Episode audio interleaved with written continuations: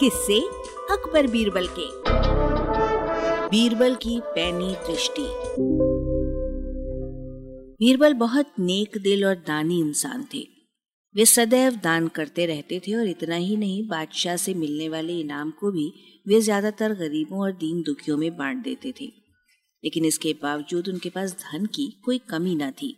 दान देने के साथ साथ बीरबल इस बात से भी चौकन्ने रहते थे कि कपटी व्यक्ति अपनी दीनता दिखाकर उन्हें ठग न ले।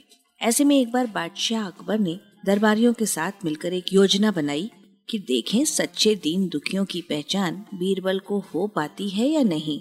बादशाह ने योजना बनाई और अपने एक सैनिक को वेश बदलकर दीनहीन अवस्था में बीरबल के पास भेजा। अगर वो आर्थिक सहायता के रूप में बीरबल से कुछ ले आएगा तो अकबर की ओर से भी उसे और इनाम मिलेगा। एक दिन जब बीरबल पूजा पाठ करके मंदिर से आ रहे थे तो वेश बदला हुआ वह व्यक्ति बीरबल के सामने आया और बोला, हुजूर दीवान, मैं और मेरे आठ छोटे बच्चे हैं, जो आठ दिनों से भूखे हैं। भगवान का कहना है कि भूखों को भरपेट खाना खिलाना बहुत पुण्य का कार्य है। मुझे आशा है कि आप मुझे दान करके अवश्य ही पुण्य कमाएँगे। बीरबल ने उस व्यक्ति को सिर से पाँव तक देखा और एक क्षण में ही समझ लिया कि वो ऐसा नहीं है जैसा कि वो दिखावा कर रहा है। बीरबल मन ही मन मुस्कुराए और बिना कुछ बोले ही उस रास्ते पर चल पड़े, जहाँ से होकर नदी पार करनी पड़ती थी। वो व्यक्ति भी बीरबल के पीछे पीछे चलता रहा।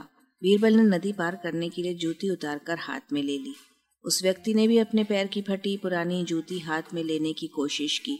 बीरबल नदी पार करके कंकरीले मार्ग से नंगे पैर आगे आने लगे। पर वो मनुष्य कंकरीला मार्ग आते ही दो चार कदम चलने के बाद ही जूती पहन लेता।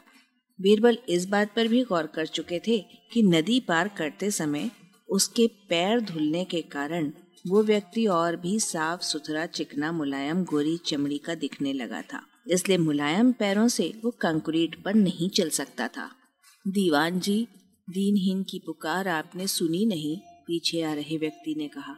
बीरबल बोले, जो मुझे पापी बनाए मैं उसकी पुकार कैसे सुन सकता हूँ? क्या कहा? आप मेरी सहायता करके पापी बन सकते हैं? हाँ वो इसलिए कि शास्त्रों में लिखा है कि बच्चे का जन्म होने से पहले ही भगवान उसके भोजन का प्रबंध करते हुए उसकी माँ के स्तनों में दूध दे देता है।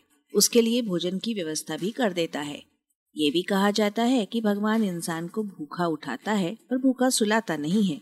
इन सब बातों के बाद भी तुम अपने आप को आठ दिन से भूखा कह रहे हो।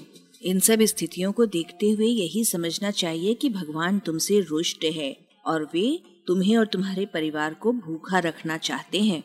लेकिन मैं उनका सेवक हूँ। अगर मैं तुम्हारा पेट भर दूँ तो ईश्वर मुझसे रुष्ट हो जाएँगे। मैं ईश्वर के विरुद्ध नहीं जा सकता। ना बाबा, ना। मैं तुम्हें भोजन नहीं करा सकता, क्योंकि ये सब कोई पापी ही कर सकता है। बीरबल का ये जवाब सुनकर व्यक्ति चला गया। उसने इस बात की बादशाह और दरबारियों को सूचना दी।